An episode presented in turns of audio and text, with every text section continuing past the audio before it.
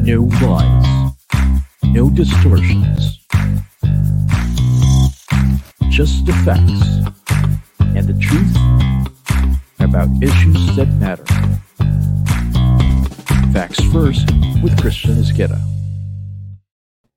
Good evening guys! Welcome to another episode of Facts First. Ako po si Christian Esguera. Dito sa kung nasaan ako. Good morning. Medyo pasensya na kayo kung medyo pupungas-pungas pa ako. It's uh, 6.30 in the morning here in Toronto, Canada. Pero importante po itong pag-uusapan natin para mas maintindihan nyo kung meron ba talaga nangyaring uh, kababalaghan o kaduda-duda dito sa nakaraang eleksyon. Pag-uusapan po natin yung uh, agam-agam at duda na madalas ipinilalabas sa social media ng maraming sa, mga, sa marami sa inyo na hindi po naniniwala dito sa kinalabasang resulta ng eleksyon. Baka sabihin ng iba, eh tapos na eleksyon eh, bakit pa pinag-uusapan yan? Well, that's also a valid point. Pero kaya natin ito itatackle for this episode tonight ay dahil nagkaroon ng Supreme Court petition ng isang grupo uh, led by uh, a former uh, Undersecretary of the Department of uh, Information and Communications Technology. Meron siyang mga pinapakitang datos questioning uh, the bulk of um, votes supposedly transmitted during the first hour. So makakausap natin siya ngayong gabi. At the same time, meron din tayong makakausap na isang election lawyer who has been trying to put into perspective yung allegations coming from those of you who are not uh, buying the results of the elections. Ang suggestion ko lang sa inyo, and I strongly urge all of you, unawain yung mabuti yung sustansya ng pag-uusapan natin dito. Try to suspend your biases first. Pag-usapan natin yung datos, yung facts. Okay? Our first guest is the uh, is one of the petitioners before the Supreme Court, si uh, former DICT Undersecretary Eliseo Rio Jr. Good evening, sir. Ay, Thank you for joining uh, us. Gabi. Uh, magandang gabi at uh, salamat sa pag-imbita sa amin sa programa mo, Christian. Okay. Ang second guest po natin ay isang uh, veteranong election lawyer, miski syempre sa sa kanya bata pa siya pero veteranong veterano na to, okay, sa election lawyer, uh, si uh, Attorney Emil Maranyon III. Emil? Hi Christian. Hi Sir Rio. Magandang gabi po. Hi Attorney Emil. Mm-hmm. Si Attorney Magandang Emil for con- for context ha, para for disclosure then, he was one of the lawyers who uh, helped uh, former Vice President Len Robredo during the elections. Ayan. Kasi marami umaaway kay Emil eh, no? ano yan? Kakampik yan. Kakamping. Kasama niya. Wala na, no? wala na kulay dapat ngayon. Oo nga eh. So pag-uusapan natin yung facts ngayon na yung datos mismo. Okay. Uh, sige, let's start with the um, former USEC Eliseo, Eliseo Rio. Sir, ano ba yung ano? Ano ba yung allegations nyo? Ano yung gusto nyo mangyari? Kaya kayo nag-petition sa Supreme okay. Court? Uh, bago niyan, uh, Christian, uh, pwede ko lang ipakita ko this is relevant to our uh, uh, this is relevant to our discussion. No? Mga 2 minutes lang.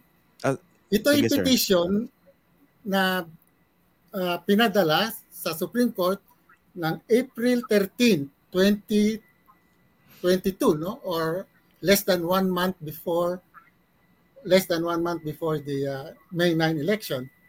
At isa rito ay nakikita nyo is uh, of course uh, si Dr. Nelson Celis who is now the uh, a, a uh, COMELEC commissioner no? At dito rin ay si Attorney Melchor uh, Magdamo is also with the COMELEC right now. What is this petition all about no? Uh, ito ay uh, versus COMELEC no?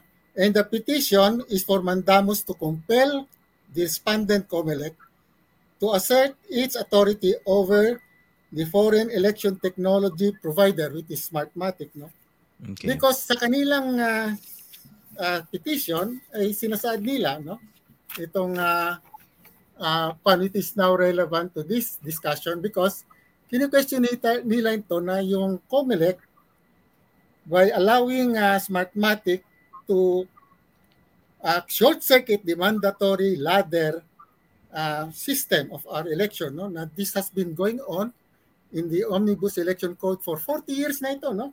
Hmm. but uh, when smartmatic came on 2010 ay parang uh, hindi na ito nasusunod.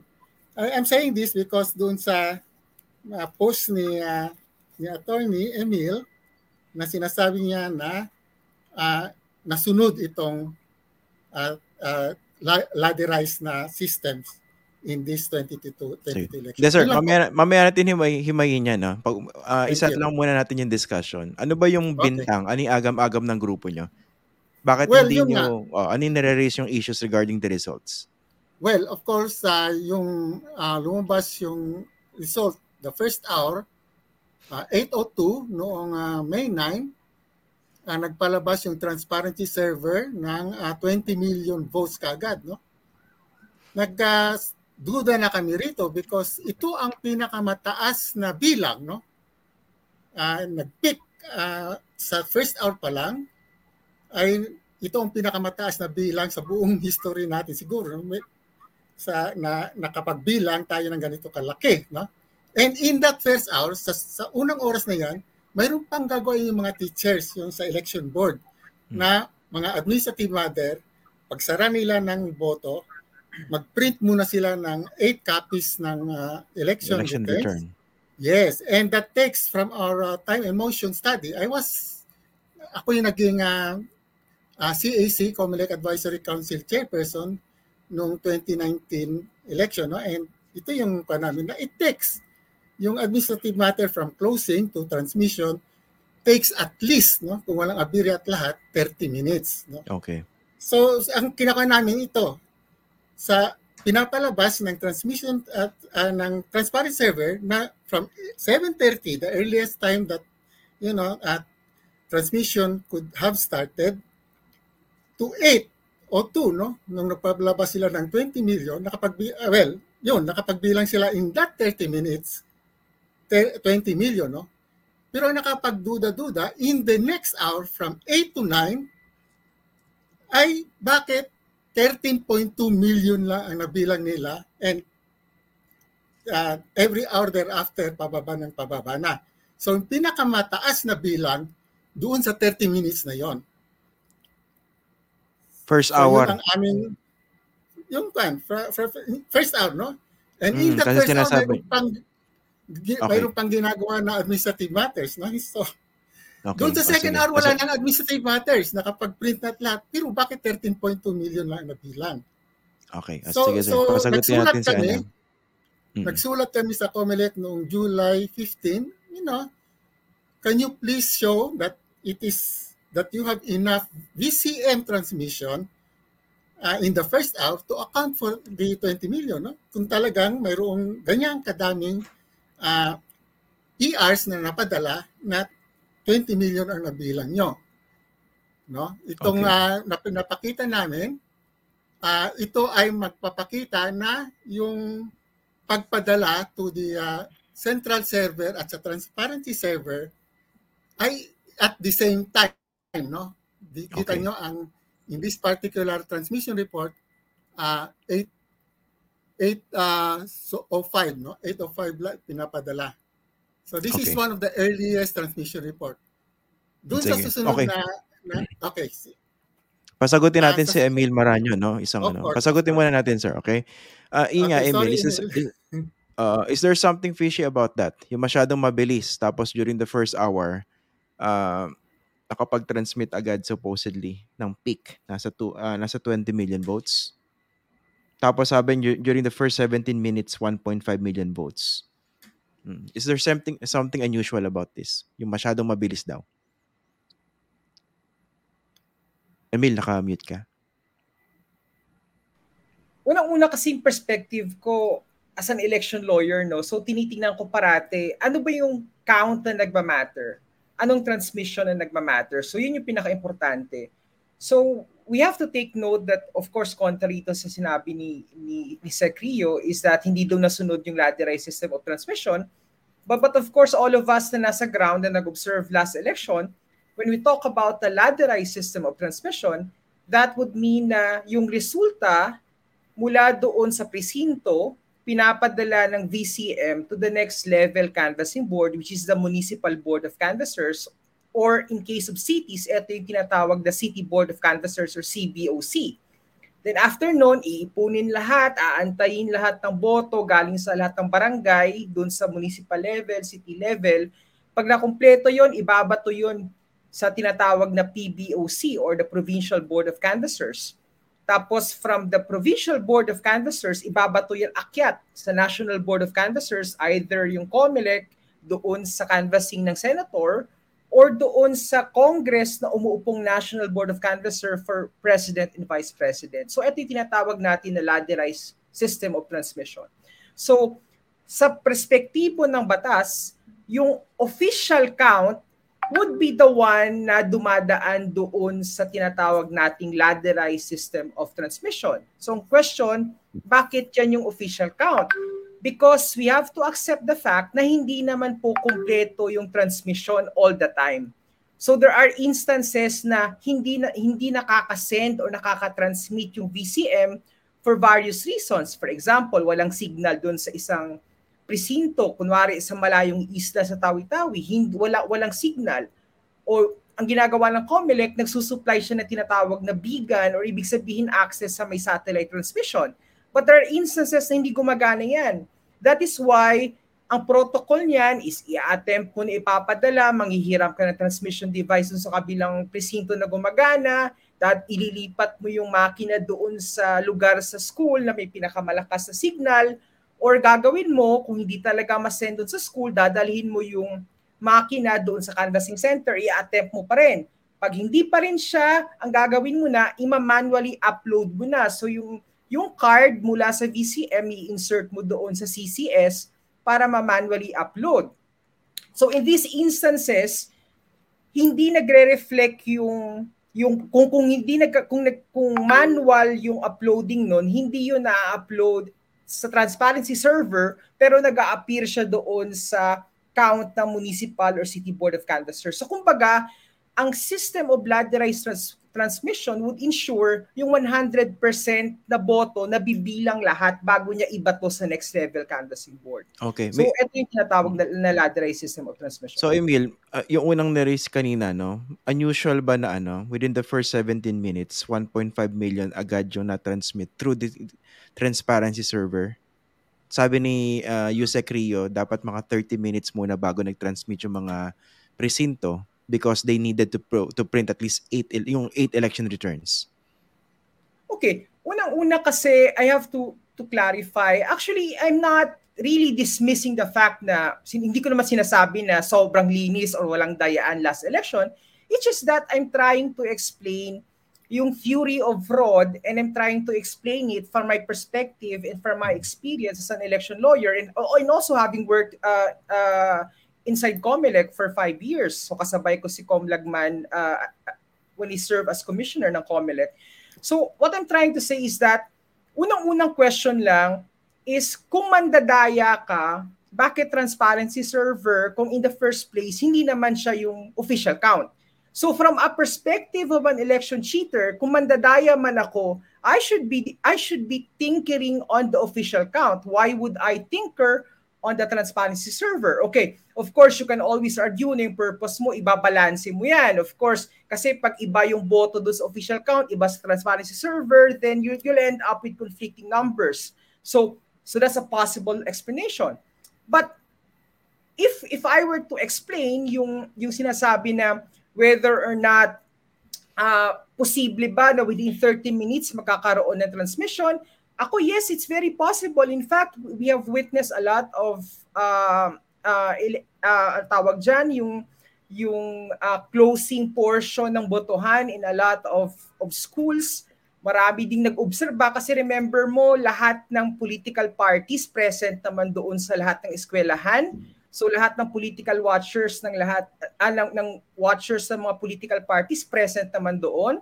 So kung titingnan mo ninyo, ang printing kasi ng election returns, yung average time niyan would be 5 to 8 minutes. Kumbaga 10 minutes safe na nakaka-print na ng walong election returns. So technically, um, kung titingnan mo within 30 minutes, admin work, yung pagsara, even yung pag-print ng walong election returns, it is entirely possible in fact na, na makapag-transmit ka ng ng uh, ng results sa CBOC, Transparency Board, or even sa Comlex server in the next 30 minutes. So okay. I, I don't see I, I don't see it as impossible.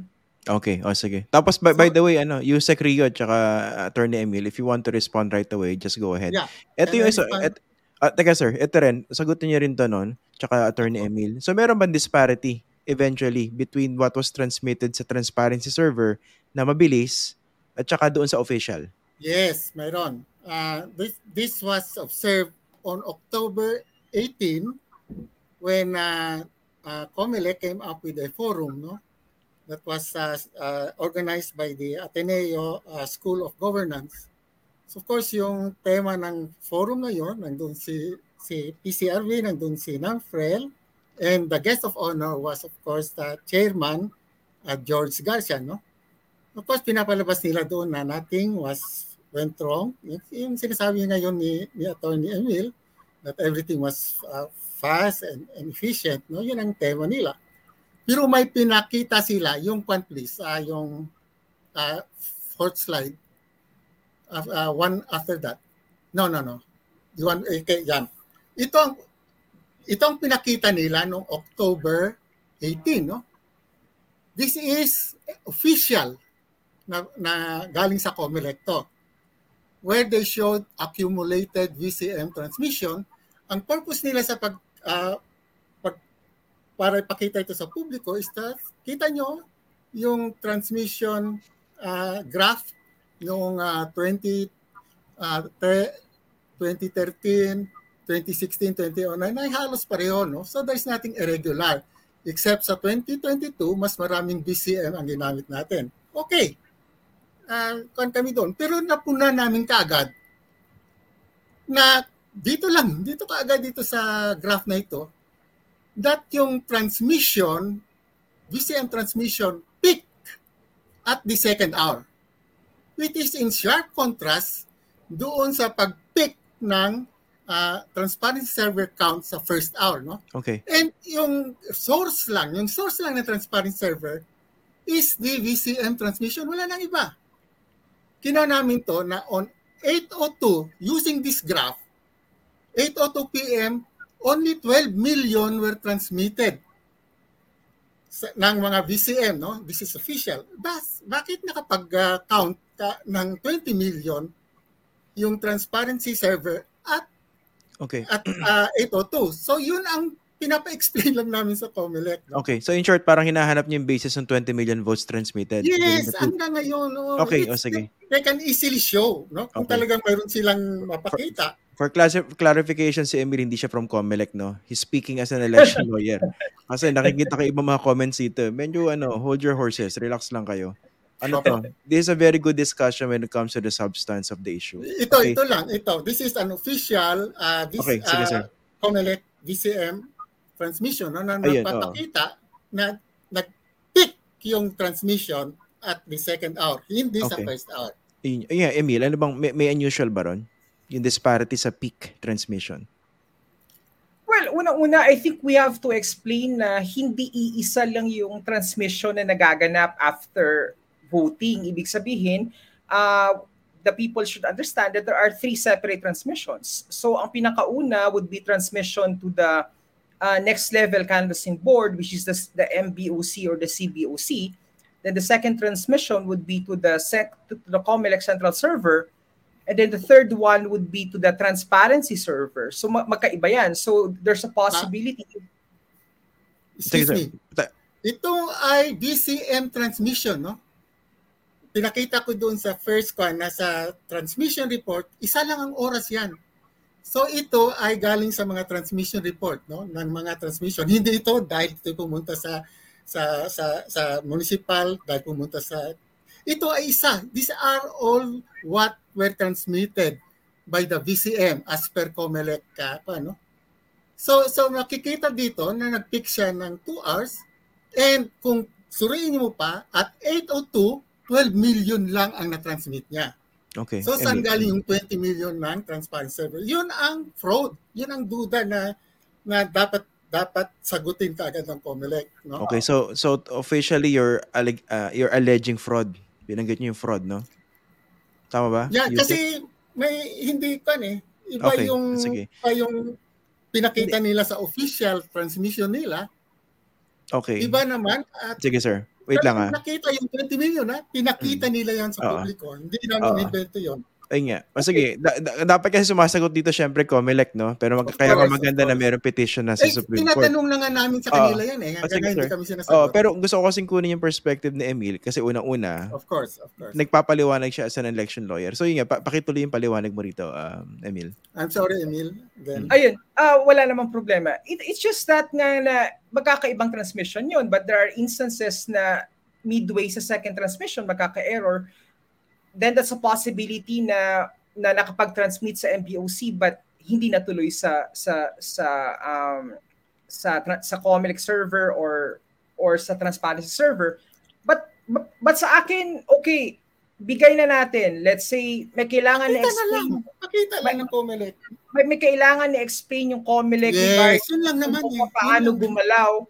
But I think at the end of the day, kasi ang perspective ko as an election lawyer, may nabago ba sa boto? Because at the end of the day, election padamihan ng boto yan eh. So when we talk about fraud, then the question is, meron bang pinagbago or pinagkaiba ang boto mula doon na na-generate sa election return as, as, uh, as shown doon sa printed election return doon sa first eight na binigay natin sa bawat political party, no? So, question is, meron bang pinagkaiba ang boto o ang bilang mula doon sa VCM at saka doon sa na-receive sa other end ng transmission. So I think yun, yun yung pinaka-vital eh. Because at the end of the day, kung wala namang pinagkaiba ang boto, kung same pa rin naman, kung, kung 1,000 votes yun, 1,000 din yung dumating sa kabila, then ano ang fraud na pinag-uusapan natin? Because at the end of the day, kailangan nating isipin eh, napakasimple lang yan. Kung mandadaya ka, ang dadayain mo boto.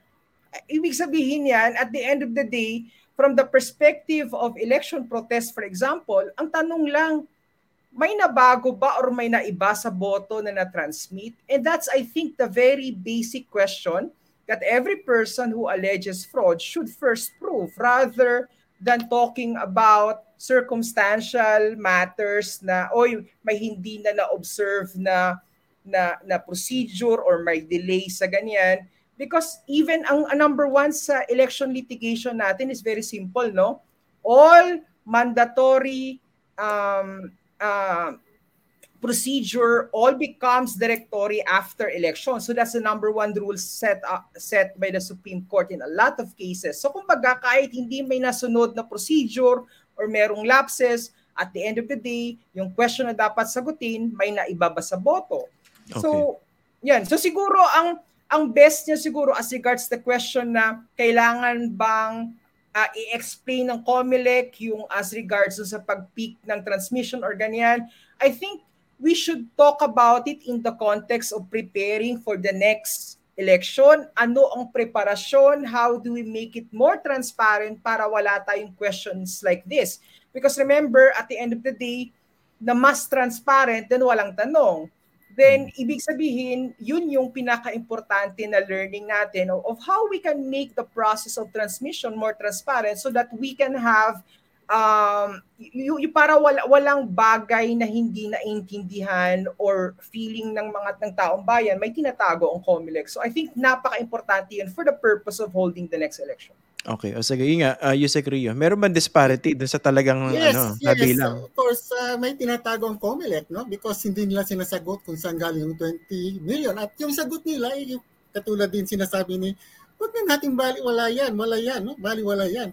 But that 20 million was used to uh, condition the minds of the people na, tapo, na ito ang magiging official result, no? In that 20 million, doon lumabas yung constant uh, vote ratio ang explanation ng PCRV at yung COMELEC, well, that is expected because that is the law of large number. Eh kung yung 20 million na yun ay uh, fabricated, no? Wait. Yung 20 million na yun ay talagang hindi napagpadala, hindi nila masabi yun. Wait, uh, you're So, saying, so, uh, pero naniniwala ba kayo na fabricated yung 20 million? Kung hindi Parang- na-explain ng COMELEC, fabricated yon. Hindi ba talaga ma-explain ng COMELEC? Eh, inihintay namin. Paano Oh. nag Hindi, eh, sa, na, sa akin kasi sir, ano lang, uh, we're talking here of a very, a very, very important issue. Kaya nga sana, yung ibang mga tao, tingnan muna yung mismong sinasabi ng both Yes, sides dito, no? Pero Christian, mahirap kasi pag sinabi agad may dayaan. Kasi ang laking numbers na pinag-uusapan dito, 20 million, ha? Hindi Well, ganun kadali magdaya okay. ng 20M. okay, I'm sorry kung nasabi ko dayaan, pero nakapagdududa-duda, no? Na hindi pakita ng COMELEC na talaga yung 20 million ay nabilang sa 802. Yun lang naman eh. Okay. Madali. So, Nasa kani- wala sa amin ang records, no? Oo. Sa kanila lahat yan. At ito ay tinatago nila. Hindi nila pinapalabas sa taong bayan. Okay. Okay. Um, Christian, I think napaka-importante na explain natin yung yung security features or yung um yung, o redundancies ng ng election system natin. Kasi ang daling mag-allege ng fraud by compartmentalizing a particular portion of the entire process, no? But, but remember, ang daming procedure yan mula sa final testing and sealing, tinitest, ini-invite lahat. O sige, bumoto kayo eh. Tapos mag-generate. Eh, ah, final testing sealing, I have to explain it. Bago mag-eleksyon, few days before the elections, ini-invite lahat ng political parties para checkin kung marunong ba or accurate yung bilang ng makina. So nagpapaboto ang ating mga teachers ng sampung ba- balota pagkatapos inaalaw na bumoto randomly yung mga tao tapos mag-generate ng election return tapos makakaroon ng manual counter checking kung tama ba yung bilang to make sure that the machine knows how to count or the machine accurately counts.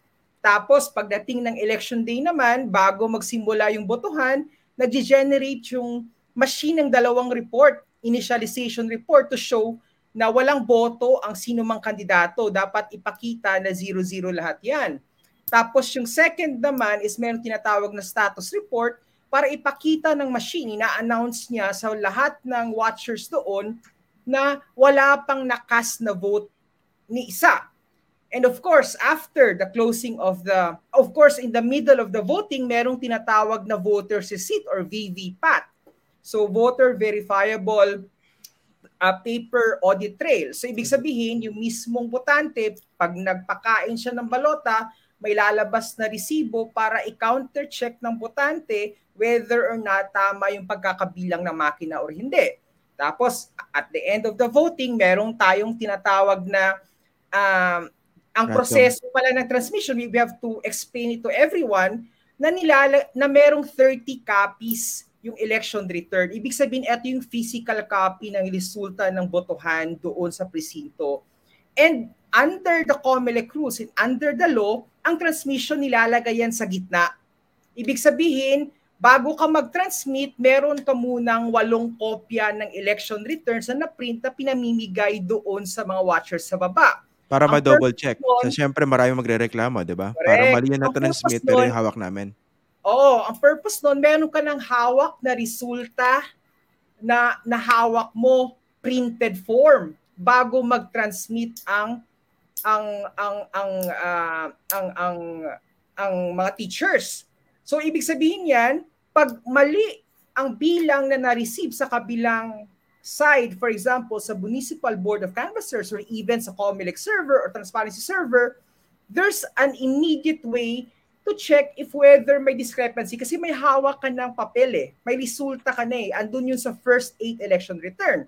Pag nagkaroon ng successful transmission, magpiprint naman yan ng remaining election return para makumpleto yung 30 copies ng election return. So yun yung logic bakit nilalagay sa gitna para Okay. may hawak na yung mga Okay. Wait, wait lang. Emil, basic question lang. Yung, yung kine-question ng grupo nila, Yusek Rio, yung 20 million votes, reflected ba yun doon sa election return copies? Maliwanag ba kung saan ang galing yun? Well, ah, ang, ang actually, ang nangyayari niyan, ang question lang kasi, of course, when you talk about, again, large numbers, I, I know people don't like the, the explanation about the, the rule on large numbers, Hmm. but, but sa aming perspective kasi as to monitor fraud, we go ballot by ballot. Ang question lang namin na immediate is, meron bang nagbago na na resulta ng eleksyon? That is why, for example, uh, just as a brief background, um, nung lumabas na yung resulta ng ng ng um, ng election last May, merong merong watchers naman si VP Lenny Robredo sa bawat presinto and meron kaming system na yung aming mga watchers nagpapadala sa amin ng kopya ng election return. So, ang, ang immediate namin actually na ginawa, kasi of course, lahat naman nabigla dun sa resulta, ang immediate instinct namin as election lawyers is of course to countercheck yung hawak namin na election return na binigay sa amin doon sa baba, na binigay sa aming watchers, na nakita ng aming watchers, nagma-match ba yon sa na-receive doon sa Comelec server, for example? So, So, match so ba? oh, wa- walang pinagkaiba. We, we have not seen a single election return na merong discrepancy. So, ang Okay. punto namin dito, if you really want to, I'm, I'm not saying again na, na perfect ang eleksyon, but if you're trying to paint a picture of fraud doon sa transmission side, then at the very least, the most basic thing that you should show is nagkaroon ng discrepancy between doon sa prior to transmission results and doon sa after transmission results. Because ako, if may maipakita lang ni isang botong nagkaiba, kahit isang boto lang na discrepancy, ako, I would willingly join them in filing a case before the Supreme Court. Okay. But until and unless that is shown, then lumalabas kayo na parang, ano yan, parang pinag-uusapan natin ang fraud on the basis of what? So yun yung question ko din. Kasi nga, sa akin, ang very basic theory of fraud, merong ah, Discrepancy. questions din ako. May, may tanong din ako, bakit ganun yung paraan mo sa pagpapatunay ng fraud? Eh kung kung totoong intention mo mandaya sa eleksyon, dapat yung unang isipin mo is iibahin mo yung boto. And ang tanong, may naibabang boto, which I think the petitioner should uh, show Kami the public. mag-prove. Oh, yes, of course. Ito lang, ito lang simple lang ang tanong, ah, Emil. Simple lang ang tanong. So, sa, dahil nasabi nyo na nagawa ito, so, huwag nyo napansinin yung 20 million na yan kung saan yan galing. Uh, ipa, ipalampas nyo na yan. Walang, walang fraud. Kunin mo na lang yung aming uh, kan. Yan ang, yung lahat ng sinasabi mo, yan ang sinasabi ng Comelec, no? So, so ang tinatanong lang namin, eh kung wala silang tinatago, ba't hindi nila pakita na yung 20 million na nabilang ng ah, transparent server ng 802 na nanggaling sa ah, wala na ibang pinanggalingan yan kundi sa VCM eh. Pero doon sa kanilang official VCM transmission, 12 million lang ang napadala. So sabi natin, ah, wag yan, wala yan. Ang importante ay yung ito nagawa, ito nagawa, na-check yung kan. Eh, tanong ko nga, na, na nakasama ka ba sa mga poll watchers, Emil, noong 20, na, May 9? Uh, we were monitoring po. So we were at the uh, head legal kami and and uh, me, I Okay. mean I So, so you were with the Lenny's group. May mapakita ka ba na mayroong transmission report na natanggap ang ang Lenny, no? That was before 7:30 p.m. na napadala. uh, we, Mayroon ka are, mapakita. Mayroon ka we are- mapakita. We we are monitoring po. There are 106,000 cluster precincts operating Yes, yes. Pero mayroon kayong kopya ng transmission report, di ba? Binibigay sa inyo yon. Meron Ah, sa mga watchers po. But but Okay. in other words, it's it's a big it's it's a big election No, no. monitoring No, system. no, no. Ang tinatanong ko lang, what is the earliest time na nandoon sa transmission report? Do you have anything earlier than 7.30? In fact, I will, I am sure, no, that most of the uh, nakalagay doon sa transmission, yung pinakita ko kanina, that is one of the first na na-transmit. Okay. No? Eight o after eight na. So there was no transmission or very little transmission between 7 and 8. Yun ang Coming from the gusto VCM. namin ipakita. Okay, okay. Tama Yes. ba? Yun, yun ang punto nyo. From the VCM, papunta sa transparency server, wala kayong nakita pa na ebidensya Hindi, coming kasi- from Comelec na nag-transmit pero may na nabilang sa hindi kasi laki transparency. ng 20 million na pinakita nila. Ah, May ganun Ah, ba kayo na monitor, we- Emil? We were Actually, very- I just I just have to comment no because ang question lang is in the first place they are presenting a particular data which they claims to be facts. yeah, Um, the, the on transmission the basis- se- server, the uh, on the transfer servers, basis of 20 a million. Sige sir, oh, patapos natin. Sa public yan, ha? Oo, 20 oo. million. That is not, hindi kami ang nag-invento niyan. Sige sir, Is it pa- okay to finish my point, sir? Okay. Ang, ang sinasabi ko lang is, ang question, meron bang data apart from that graph which shows kung kailan nagkaroon ng first transmission hanggang sa huli? I mean, ang ang basis in claiming as regards the timeline was actually a graph coming from Comelec and I ca- cannot personally confirm or deny yung yung accuracy ng graph because of course that that came from the petitioners. And No, no, the no. This is this is not from us. This is from Comelec. Oo. This was shown to the public on Okay. October 18. Oo nga, no? Eh, But I And think, ano, is namin, speaking as a ah, lawyer. Christian, Kasi, oh, yes, wala of course. Of course, I ka cannot. noon, di ba? oh, I- When I tinanong cannot- namin si ah, si commission si Chairman ah, George, "Ca- can you explain the 20 million? Alam mo sagot niya? Alam na, nadinig to ni Christian. Yung 20 million hindi galing sa Comelec yan, galing yan sa PPCRV. So, kung may discrepancy ng ganyan, dapat iniimbestigahan ng PPCRV. That is from words from ah, the commissioner okay. ah, Chairman ah, Garcia Ah. himself, no? Oh, sige, oh. So Ilalagay siya ko mismo, siya sir. mismo disowned the 20 million. He could not explain it. okay, oh, sige. Emil, go ahead, oh. Ayun. So siguro yun, yun nga din. Um, of course, um, we can debate day and night regarding kung whether tama yung data or not. But what I'd like to discuss is ano yung limitation doon sa pagpapa-force mo ng ng ng ng paglabas ng data. Uh, we have to of course I'm speaking from from from from the side of kung anong rules ng ng ng Supreme Court at saka ng ng Commission on Elections regarding election protest. So the basic rule is that We are not The- uh, protesting. We are not candidates no no no, no sir sir let me explain. Sorry, Let, let sorry. me Again. explain. Okay. So exclusive and original jurisdiction over elections, returns and qualifications. Andun na ngayon po lahat yan. level. No, no po. No, no, depende po. It, it, it could be in the RTC, in, in, uh, in cases of municipal officials, pag city, provincial officials, andun po yan sa, sa COMELEC. Of course, we have the HRET, we have the SET, and we have the PET. So in other Pero yung, words, uh, uh, uh, just a short one. Yung 20 Apo. million, sir, tinuro let me yan explain. Okay. na, sa PPCRV. Okay. That came let me from explain. Garcia himself. Sige, sir. Okay. How Tapusin ko explain lang that? po. Okay lang po. Okay lang. Sige.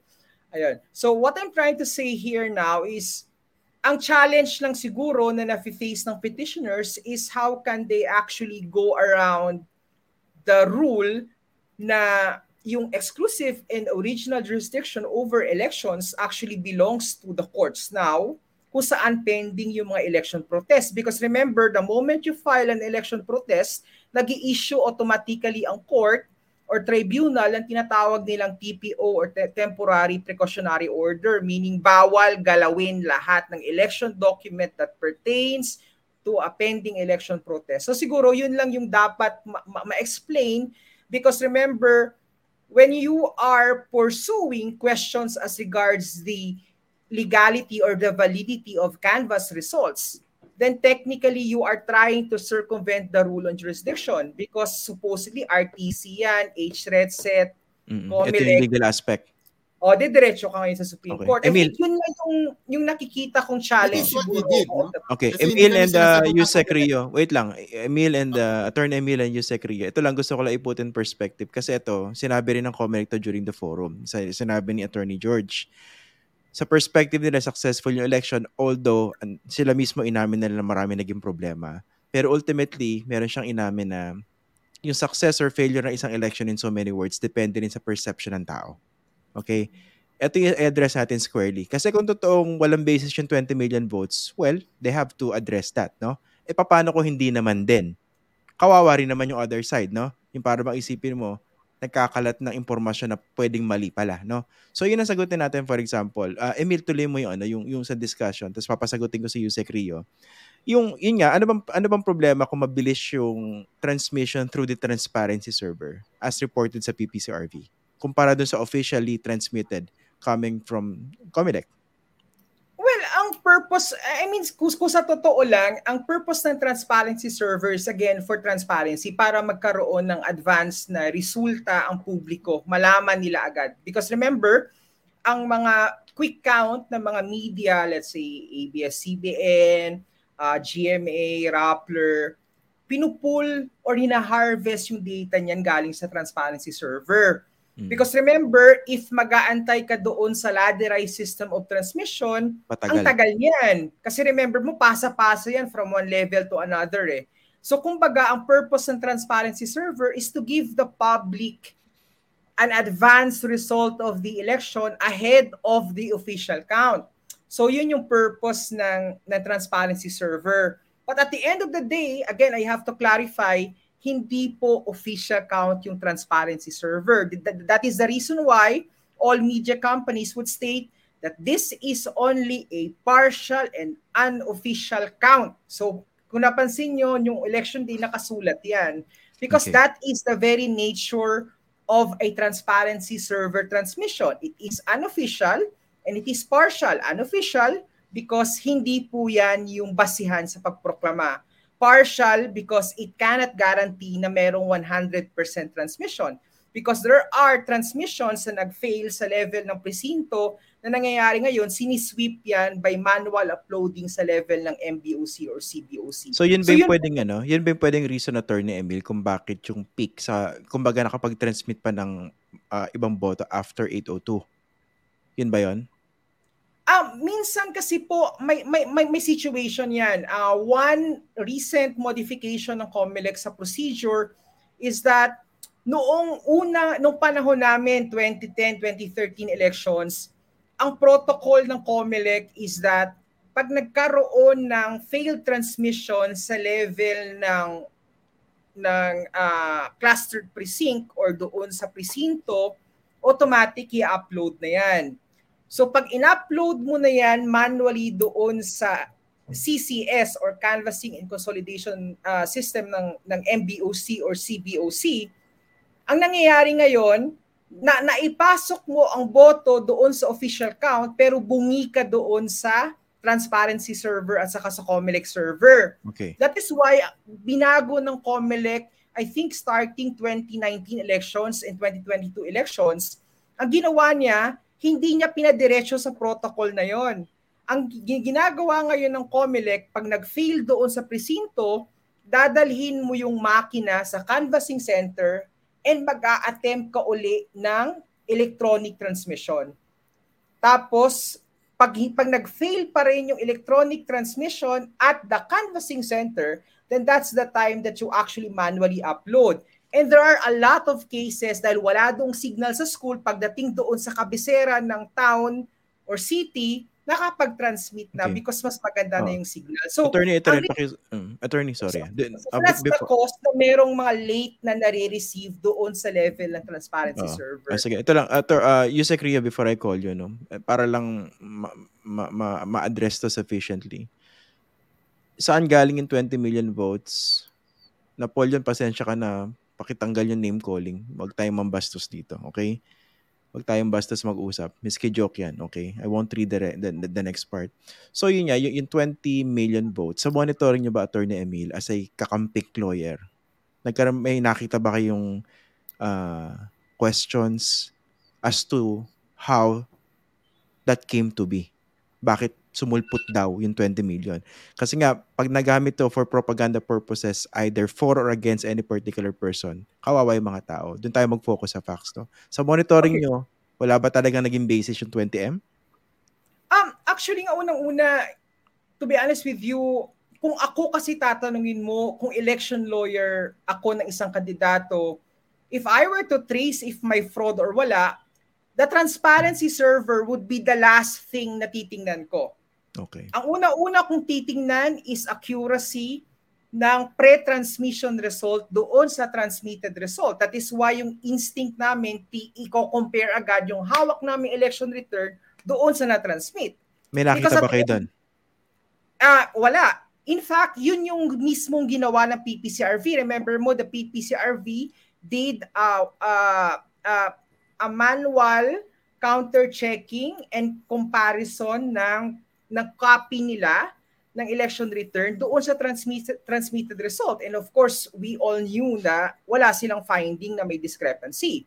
And of course, ang ang second mode mo na na natitingnan is yung tinatawag nilang accuracy ng ng count because remember ang pinag-uusapan natin dito level na ng election return ibig sabihin yung resulta na ng final na bilang doon sa presinto but there is a prior question na whether or not tama ba ang bilang ng makina in the first place Okay. And doon pumapasok yung tinatawag na random manual audit or RMA. Ang Okay. RMA, ito yung sa bawat legislative district sa buong Pilipinas, nagkakaroon ng mano-manong bilang. Ibig sabihin, pinapadala sa Maynila yung buong ballot box kasama yung physical ballots at saka bibilangin isa-isa yung balota, then ikukumpara ang resulta ng mano-manong bilangan doon sa election return. So ang purpose niyan is to actually just remove the possibility na mali ang bilang ng makina or preloaded ng result yung makina. So tawag doon random manual audit and this process of post-election audit is mandatory under the law. And in the part of the uh, recent uh, 2022 elections, ang nagsagawa po nito hindi naman yung COMELEC, ang nagsagawa po Okay. nito is yung Lente at saka yung NAMFREL. Sige, okay. So yun po yung counter-checking natin. Pasagutin natin si ano si Yusek Rio. Yes, Again, oo. teka lang ah. Sabi kasi eh, nagko-comment dito. napa- Teka lang, sir. ko, mas maraming oras eh. Sir, wag kayong Okay. magtampo. Ang problema ko rin sa grupo na ilang mga supporters nyo, ang lakas magduda. Pati kasi ako binabash ng social media, supposedly Okay, for okay. not, Sorry, not sorry touching on this issue. For example, ito, Okay. nagsasabi sila, oh, pag salitain mo si, si Yusek Rio, siya yung pinagsalita ko during the start to actually lay down the foundation or the basis of our discussion. So wala po itong mali siya. Opo. I won't interrupt Okay. you. Okay. So so yun, maraming sinasabi si uh, Attorney Emil na pero ang gusto ko lang madinig sa kanya, binabaliwala mo yung nagkaroon ng pakita sa publiko ng 20 million na hindi mapakita ng COMELEC o yung PPCRV na talagang may transmission na ganyan dahil dun sa uh, assessment, dun sa official uh, transmission, uh, VCM transmission na pinakita mismo ng COMELEC, 12 million lang pan. So, ibig sabihin, baliwalain mo na yan. Ah, that is, yeah, wala yan, wala yan. Okay, hindi bilis ang aming ah, ang aming ah, argument dito, no? Ang argument namin dito is ah, on that first hour, nakaduda-duda yung pagbilang ng 20 million. Kung talaga nangyari yan, ang dali, ang dali talaga, pakita lang ng COMELEC o PPCRB, oh ito, ito yung ah, resulta ng mga transmission na pagpakita na ito'y 20 million. Wala silang mapakita hanggang ngayon. Di ba? Talang kinaka nila. Iba, mga ganyan mga sinasabi nila. Yung sinasabi ni attorney, pa, pa ito, ito. At doon sa MRA, hindi ba, ah, Christian, may tinanong ako doon na binasa mo? Doon sa RMA, Ayan, at least coming Yes. from Yusek Rio, ah, I gave that group all the ample Yes. time to actually lay Yes. down their allegations. Nababastasan kasi ako sa ibang mga kasama nyo, honestly eh. Okay. Uh, I'm, I- well, I'm sorry for them. No? I mean, pero kasi hindi kami nabibigyan ng, in other words, kayo, bastos, yun na lang ang aming uh, identity. Hindi na binibigyan kung tama yung aming mga arguments. No? Bastos kayo, yun lang. Tapos, hindi. During that, uh, when you read, and I'm very thankful for that, that you read my question, ang tanong ko, sinong makapag-assure sa voting public na walang tampering nangyari from the precinct yung mga randomly selected precinct all over the country, no, from Mindanao, na pinadala sa sa sa Diamond Hotel. No? Ang sabi ng COMELEC, mayroon daw silang inimbitan ng mga poll watchers. No? May mayroon ba kayong poll watchers na nagsama sa mga kwan? Ah, Yes sir, meron po. Okay.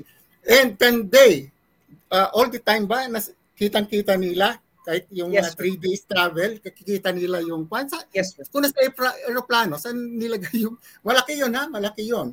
And, and can they, can they, no? In other words, nag, mag, magpalabas sila ng sworn statement, no? Ito yung kwan na, have you gotten sworn statement? In fact, COMELEC should have done this.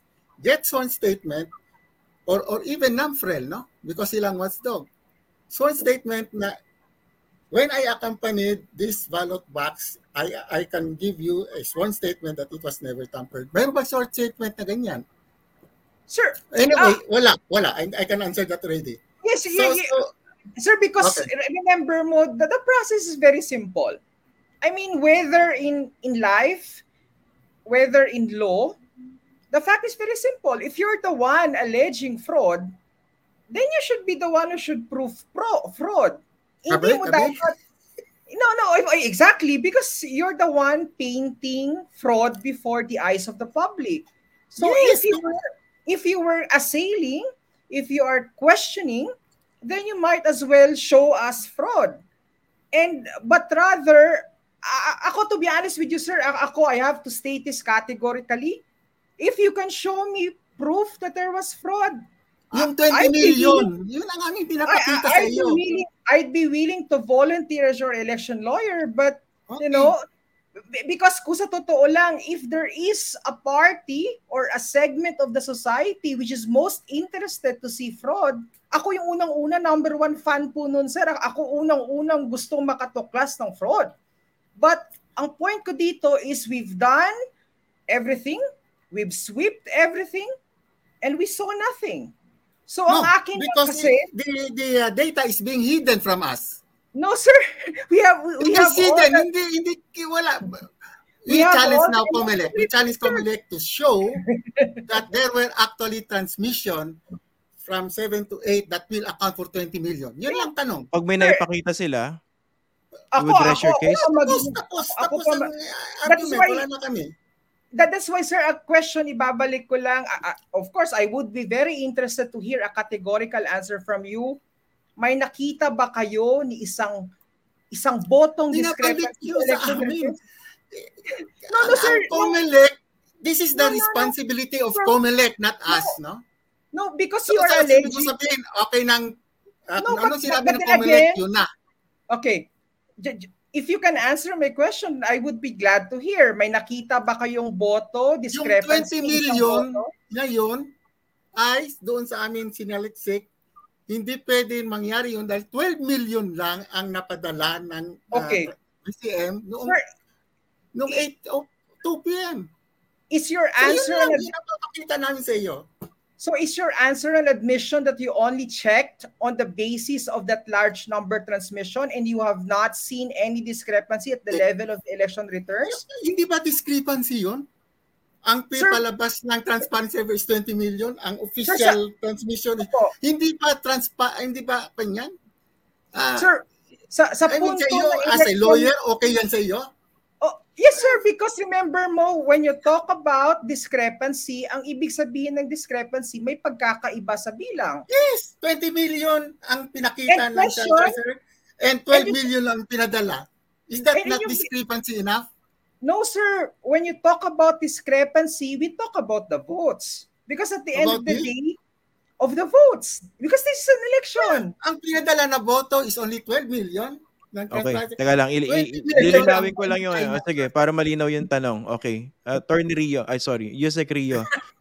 Siyempre, may problema talaga. Ang- mukhang magkaiba kasi ng ano eh, ng idea Yeah, ng exactly. discrepancy yung mga tao. Okay? Ang pinupunto ni Attorney Emil, discrepancy doon sa nabilang at saka doon sa nakita mismo sa boto, di ba? Okay? Ang sinasabi ni. Attorney Rio na discrepancy, yung 20 versus ilan? 12? 12 million lang. Pero in terms of After the official. big data or numbers transmitted. 8 million, ha? Oh, hindi, hindi. Bali-balian na natin. Hindi lilinawin ko lang, uh, uh, uh, Yusek Rio, may nakita ba kayo na discrepancy doon sa tinransmit ng transparency server at saka doon sa actual na boto, eventually in the end, miski mabagal, hindi kasi Hindi, bilis ng TS. Ang point namin, because yung pinakita yung large number na yon, kinondisyon na ang mind ng tao na ang kung ano yung official report ng o magiging Oo nga, pero ang tanong, ang tanong ko results. Yusek Rio, opo, opo, Ah. I, I get it, oo, na baka na- nagamit for conditioning. Pero kasi nga, pwede rin Yes, siyang i-argue na ibang kandidato eh. Di ba? For example, noong 2016, di ba? Ginamit din naman yan ng mga kalaban ni VP Lenny, tama ba? Yes, correct. It, it was in fact the ground of um of Bongbong Marcos in filing his protest back in 2016. And the Supreme Court actually dismissed that that ground of uh, doon sa election protest niya. Precisely well, because of that. hindi yun ang point ko eh. I mean, noong 2016, I was for uh, doon sa petition ni BBM, no? Because I, ako yung pan eh. Nakikita ko na, na talagang pan eh, no? I, I in fact, uh, you can ask uh, Glenn Chong, uh, Attorney Glenn Chong. I was supporting him all the way during the uh, all the uh, hearings no, conducted at that time. And now, I see the same results. No? So, ganito na ito since 2010. Wala na. And every time, well, ito po, Comelec ang nagkakasabi na okay lahat, okay lahat. Mm. Hindi nagaganda yung ating election system. In no. fact, kung matandaan nyo, it was President uh, Bongbong Marcos who said in 2016, itong Smartmatic na ito is a cheating machine. He said that no, without any any proof. Sa, sa, sa, pero sinabi niya yon. Eh kaso siya nanalo that ngayon. That was, uh, that was uh, in other words, sinubaybayan natin, ikaw rin, election lawyer, no? And I don't see that this is good for a democracy. Na magkakaroon tayo ng mga itong duda, tapos because, uh, you know, uh, na mag-depende uh, tayo because it is for our own good, no? let us think of the good of the country. No? Again, uh, 2016, I was defending Glenn Chong when he said na may, na may daya, no? And he has so many fun. Pero ngayon, it's different.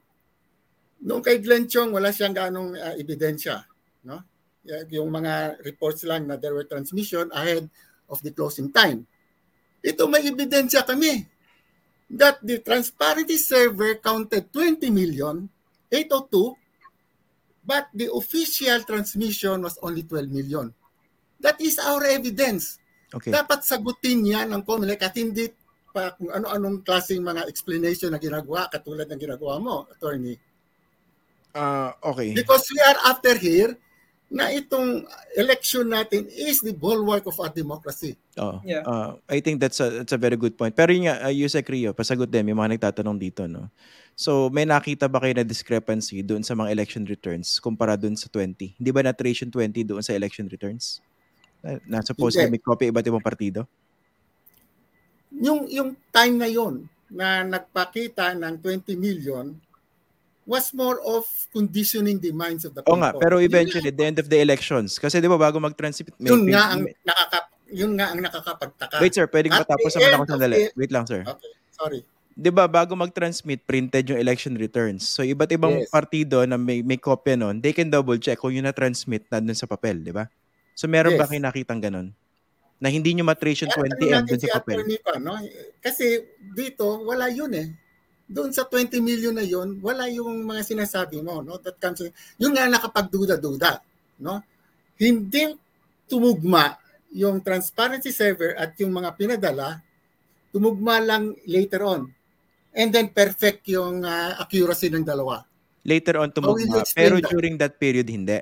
Kaya sinasabi niya? During that uh, two and a half hours, hindi na hindi ma-explain ng COMELEC. Then, nag, nag, nakita mo na sa pag uh, during the uh, third day, eh, nag, nag-compensate uh, yung transparency server para at the end, tumugma yung uh, official count sa transparency server. So mukha bang manipulated? I'm sorry? Yung, parang sinasabi niyo ba rito mukhang manipulated? Yes! Eh teka, paano kung printed na pala sa ER? ah, kung printed sa ER, no? Okay? Yun din ang binigay sa teachers. Time out. Ito lang para intindihan nanonood sa atin, no? May papel na tama ba? Correct me if I'm wrong. Both of you. May, May election returns. Kopya. Walong kopya. Ipiprint na yan bago pa mag-transmit. Correct. Para kung sakali magkaroon hocus-pocus sa printing, pwede mo i-double check. Teka, bakit Correct. sinabi mo may 20M dyan, pero dito wala naman? Nakita ba yun o hindi sa papel? Yun nga ang si tinatanong ko kay attorney. Doon ba sa transmission report na nakuha ng mga poll watchers nyo, ano ang pinakamaagang oras doon? Sir, um, eh, eto sir, uh, eto kasi, I, I mean, umiikot-ikot ah, tayo. Sagutin mo muna yun. May, may masabi ka?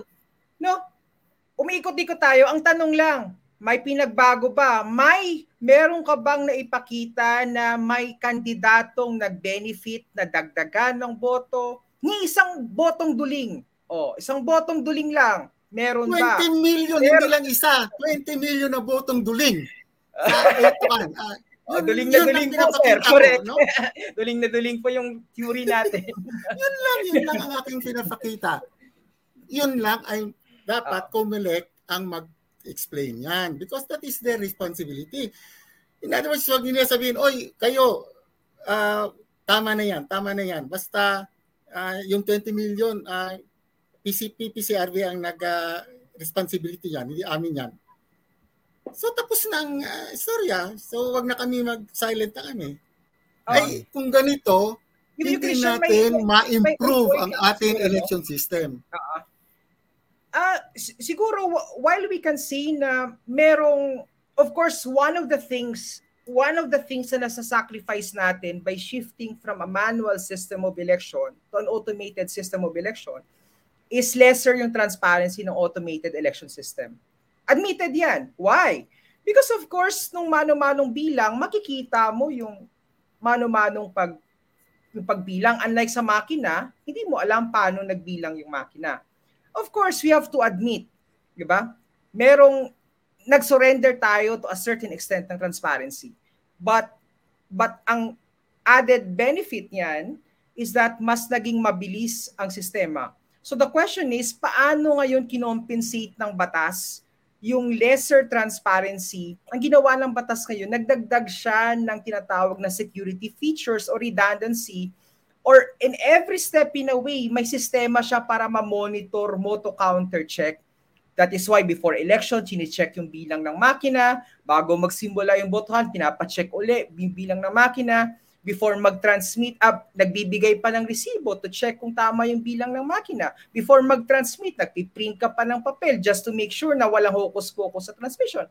Ang point natin dito is that while we can always argue that the system is less transparent, but it does not automatically mean that there was fraud.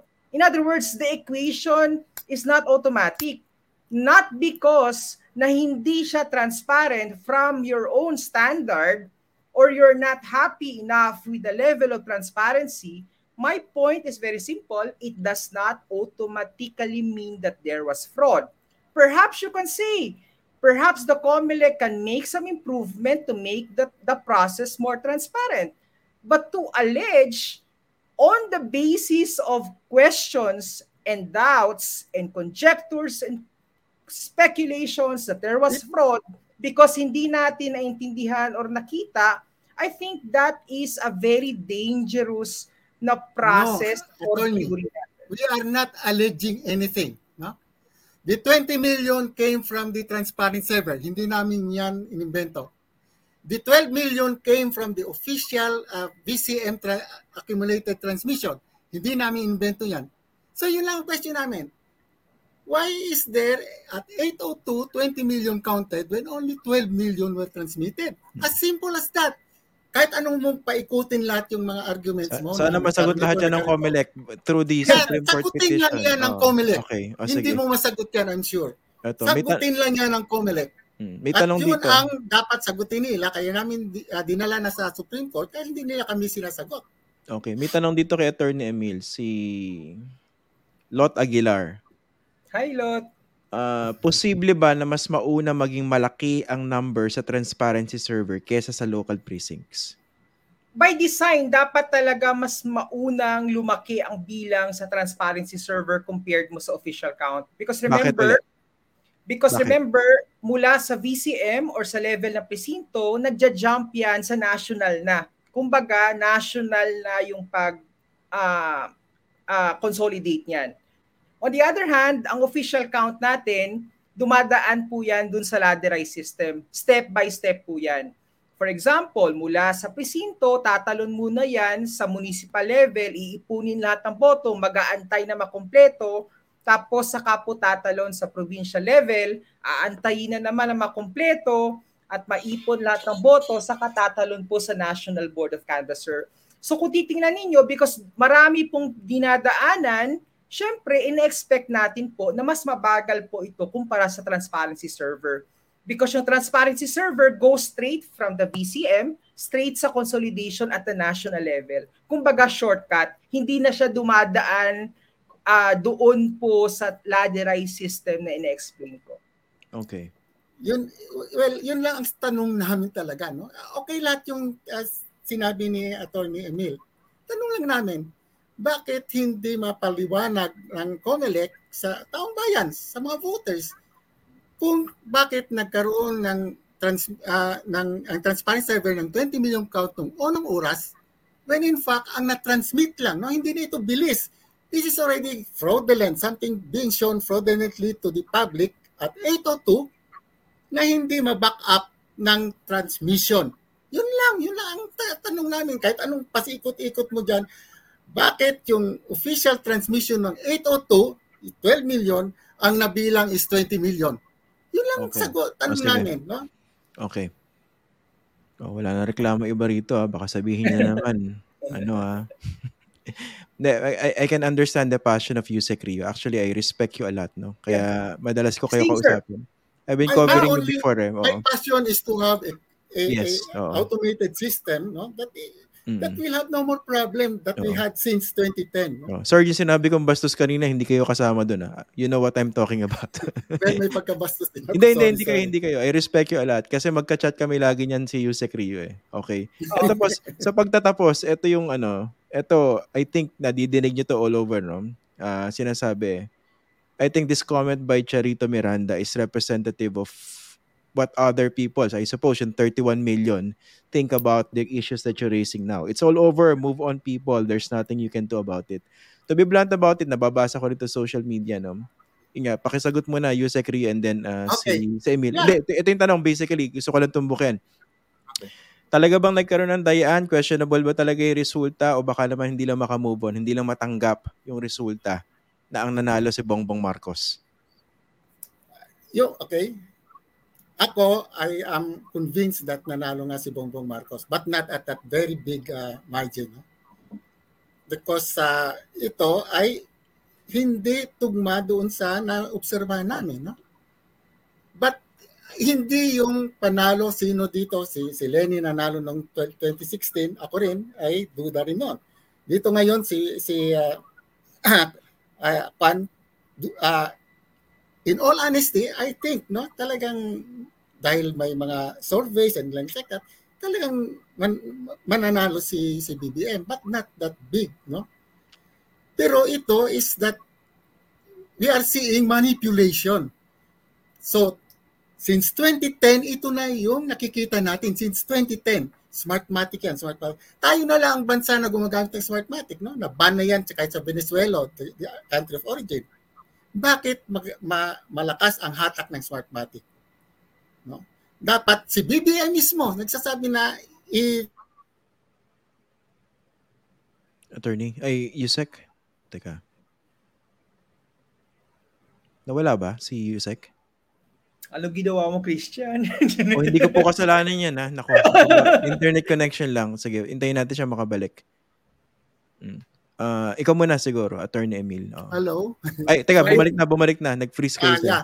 Yun lang. Actually, I'll, I'll, I'll just cut it short. I'll just cut it short. Uh, ito is not, uh, I am fighting here for a better automated system. No? Because even Attorney Emil will say that noong pang 2010, mayroon na mga nakikitang irregularity. No? But we accept it because mag-move on lang tayo. But if we do this, uh, wala na, wala na. If he still use Smartmatic, no, which was already junked by uh, the President uh, Duterte and BBM uh, when uh, on 2016, bakit pa natin ginagamit to? So yun lang. Okay. Uh, that is my only uh, purpose. Okay. It's not who won, no? But Sige. I would want to see a more transparent way of automating our election. Okay. Ah, sige. Uh, kayo naman, Attorney Emil. Okay. So, uh, well, mula noon kasi advocate ako ng automated election system because if you were to ask me, um, I, I oversaw the protest in the 2010 uh, election because I joined COMELEC at that time. So nakita ko yung resulta ng protesta.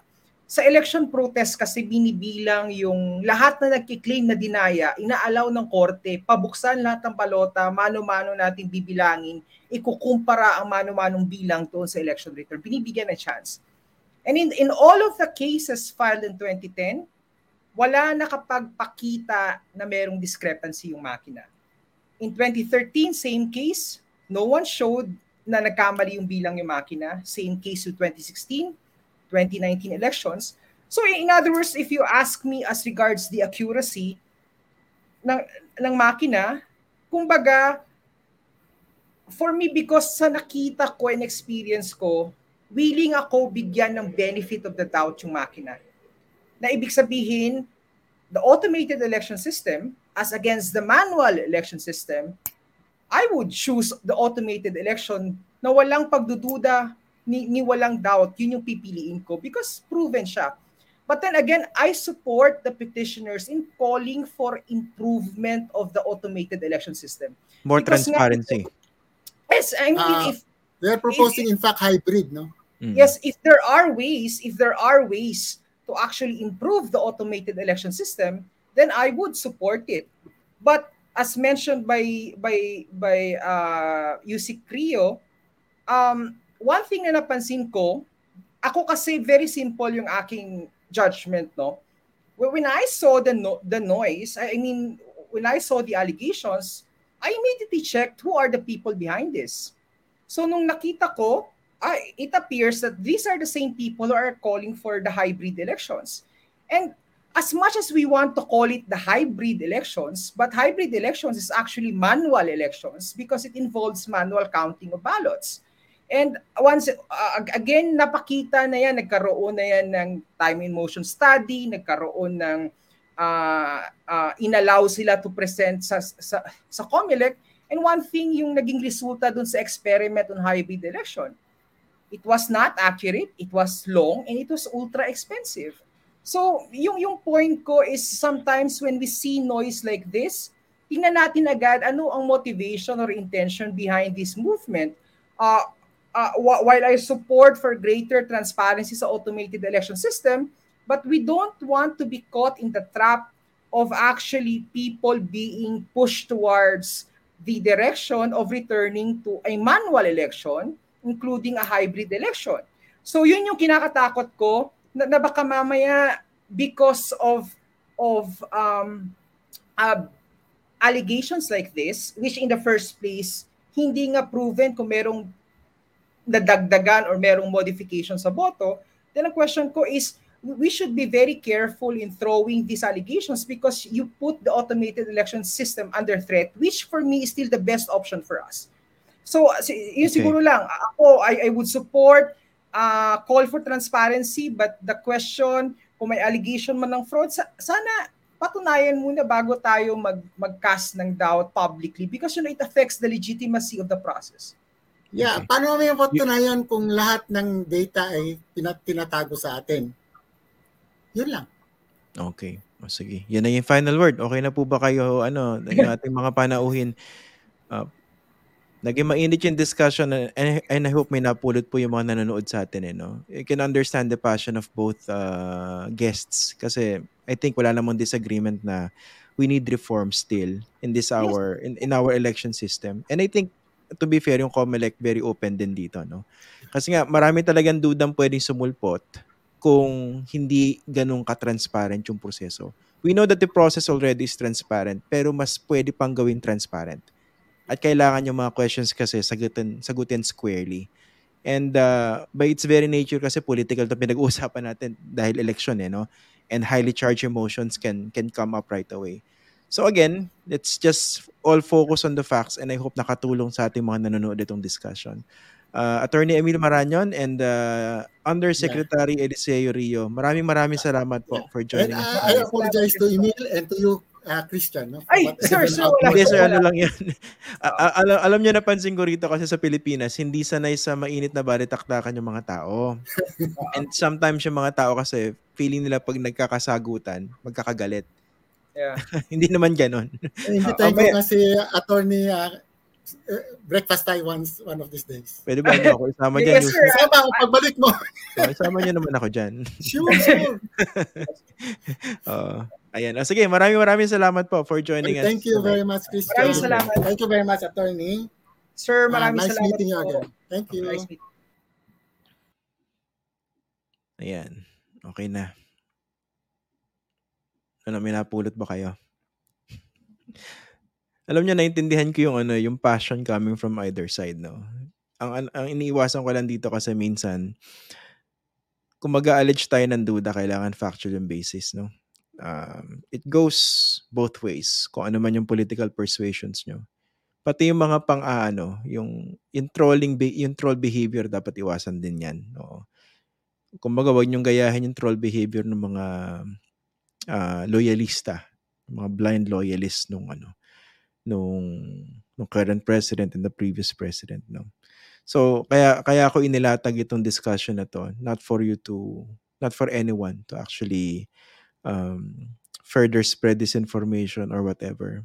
Gusto ko lang sanang pag-usapan yung baseline facts and tingnan nyo both sides, ano ba yung mga punto. So I think malinaw naman kung titingnan nyo kasi yung logic and also legality ng mga pinag-uusapan natin dito kanina. So, abangan natin ano ba yung maging action ng ano ng Supreme Court dito sa petition ng grupo ni Undersecretary Eliseo Rio. And inya, malaking bagay dito, a big part of this issue can be addressed if the COMELEC would answer questions even more squarely. Bakit ko sinabing even more squarely? Kasi to be fair, yung current COMELEC chairman, sumasagot naman mabilis, di ba? Sa kayo nakakita ng COMELEC chairman na very available sa mga media interviews. Pero kulang pa rin. Okay?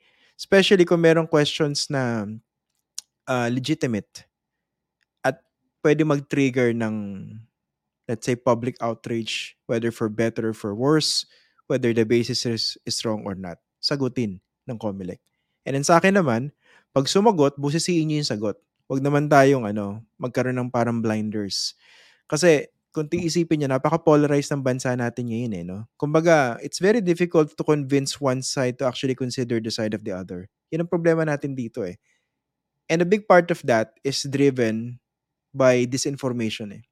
Ngayon, kahit ano pa yung political persuasion nyo, tingnan nyo yung facts. Okay? Pakinggan nyo mabuti yung arguments and make a good judgment out of that. Hindi yung, ngayon, hindi, naisip ko ganito eh. May dayaan, talaga may dayaan, di ba? Okay, naisip mo, hindi, walang dayaan. It was a perfect election. Talagang walang dayaan. Obviously, this is this is not a perfect exercise kahit ano pa yan, okay? So tingnan natin mabuti yung validity ng mga arguments, sa mga accusations, and then tingnan natin yung factual basis. Yun ang suggestions ko sa inyo. Okay? Um, mm sabi ano, mukhang hindi ko na raw kailangan ng kape today. Nagkape ako para sa episode na to kasi nga ang aga-aga dito eh. Ayan. Oh, before I end, ano, gusto ko lang batiin yung mga na-meet ko dito sa Toronto. Ngayon, kasi nga, as mentioned last time, nandito po tayo sa Toronto, Canada ngayon. Um, dahil nagdeli- nagde-deliver tayo ng series of lectures. Ang topic po ng lectures na dinidiscuss ko rito, yung ano, democracy at stake. Basically, pinag-uusapan dito, paano ba nilalabanan at dapat labanan ah, ang ah, disinformation. So, ito yung part po ito ng Makluhan Fellowship, as I mentioned before. And last night, I delivered uh, the first of a series of lectures at uh, marami ako mga na-meet from the Filipino community dito sa Canada. And uh, gusto ko na silang batiin. Um, nakalimutan ko yung isang papel. Nandun nakasulat eh. So, si ano, si Ma'am Beth, Ru- Beth Rui Vivar, yun. Thank you po for watching. Si Olivia or si Ma'am Livy Camacho, si Chito Villaroya, tapos yung ah, mag-asawang sina ah, Jason and Leslie Reyes at saka anak nila si Nathaniel, na-meet ko sila last night. Tapos si Ma'am Jeanette, tsaka si yung asawa po niyang si Mr. Noel, tsaka po yung tatlong anak nila. Forgot the the piece of paper. Ang sweet ng couple na to, no? sumulat pa sila sa akin. Handwritten, no? parang ex- expression of support. Tapos inabot sa akin last night. Uh, ano raw, madalas daw manood yung pamilya, buong pamilya nila dito sa programa natin. Tapos si ano, si Ma'am Tere Gonzalez. Yan, na-meet ko din siya kagabi. Maraming maraming salamat po for for your continued support. Nagulat nga ako dito kagabi, kahapon eh. Naglalakad, pakalat-kalat ako dito before the start of my engagement. May nakakasalubong ako sa pedestrian walk. Yun yan. Binati ako. Kala ko basher eh. Kasi sanay tayo sa bashers eh. No? Uh, nakababa kasi yung face mask ko. Tapos sabi, ay, ay sir. Oo, I usually watch. Ayan. So, it's good na meron ano, meron tayong interaction with our fellow Filipinos dito sa sa Canada. Actually, I don't care kung ano man yung political persuasions nyo, pero pag nasa abroad tayo kasi masayang na, nakakamit natin yung ano, kapwa Pilipino natin. And we don't have to talk about politics, sa totoo lang, no? Maganda mapag-usapan yung iba't ibang mga bagay, things that bind us instead of uh, things that uh, that divide us. Babasahin ko lang ibang mga comments dito. Uh, si Roberto Carlos watching from Paris, France. Paki-shout out. Uh, ito nang baba si Rolando rito. Ayan. Uh, si Leonardo Villanueva watching from uh, Ontario. Hindi ko ma-pronounce masyado yun. Na- encounter ko na yung probinsya na yun, pero hindi ko ma... itong area na to. Baka ma- ma-mispronounce ko. Tapos si... Uh, Marites Lucero watching from New Jersey. Mm. Okay. Ayan. Si Yuriz G, pakigreet ng happy birthday ang um, tito Ellie at sister ko na si Trina. Ayan, happy birthday po sa inyo. Ano pa ba? Si Marites Letigio o Litigio. Ayan. Hi sa'yo. Sino pa ba? June Flores. Dapat sagutin ng Comelec. Ang tanong. Teka na wala. Gumalaw yung ano ko. Kevin. Hello from Ireland. Uh, si Cecilia Lupena. Avid fan from Cambridge, Ontario. Shout out po. Ayan. Tapos si Divina Banday from West Midland, England. Si June B, sama ako watching from Bromley, United Kingdom.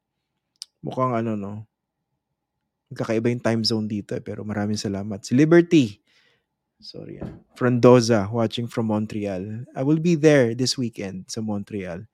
Pero from here, I'm going to Ottawa, tapos Montreal, tapos Vancouver.